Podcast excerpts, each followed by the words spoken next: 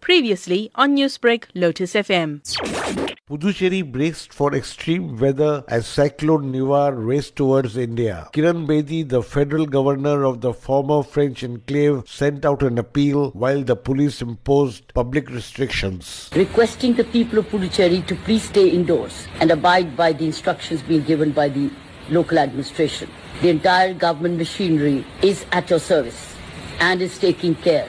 Move to higher places wherever you need to. And GP Sharma of the privately run SkyMet Storm Warning Service said Cyclone Nivar was likely to create havoc among Puducherry's 1.3 million people. people have to take all precautions because the core of the system is going to cross the coastline sometime in the night which is uh, adds another degree of dimension to the difficulty as such of operations relief operations become difficult when it is uh, dark and it's going to be high tide also it's going to add to the storm surge storm surge to the tune of almost about 15 feet high so lower lying areas are going to be inundated with more than knee deep water and it's going to be there for hours together And Gagandeep Singh, an emergency responder, said the poor were likely to pay the highest price. The people who are living in vulnerable houses like huts and tiled houses and tin houses, etc., we expect that such uh, high velocity of winds can cause uh, damage to individual houses also. Parts of the nearby state of Tamil Nadu and its capital Chennai were also on the path of Cyclone Nivar. The storm tracker added as heavy rains slashed the region. storm is still about 300 kilometer away from south southeast of Chennai. The fury of the storm is yet to approach, and that should happen only towards sometime in the evening onward, and particularly in the night, say about 8 o'clock, 9 o'clock in the night onward, the fury of the storm is going to show its colors to the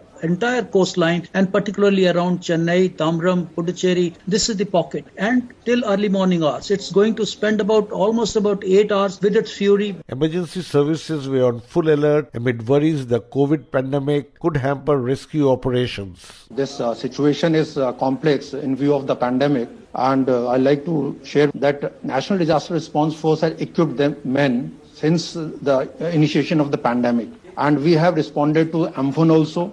And there are many other uh, flood situations during the recent monsoon season where our men has taken due care of by putting on the proper PPEs and ensuring the social distancing and other required measures like as per the COVID protocol, even for the masses which were evacuated and rescued. That was Rakesh Negi, a spokesman of the National Disaster Response Force, which has deployed men and machine to save as many lives as they possibly can.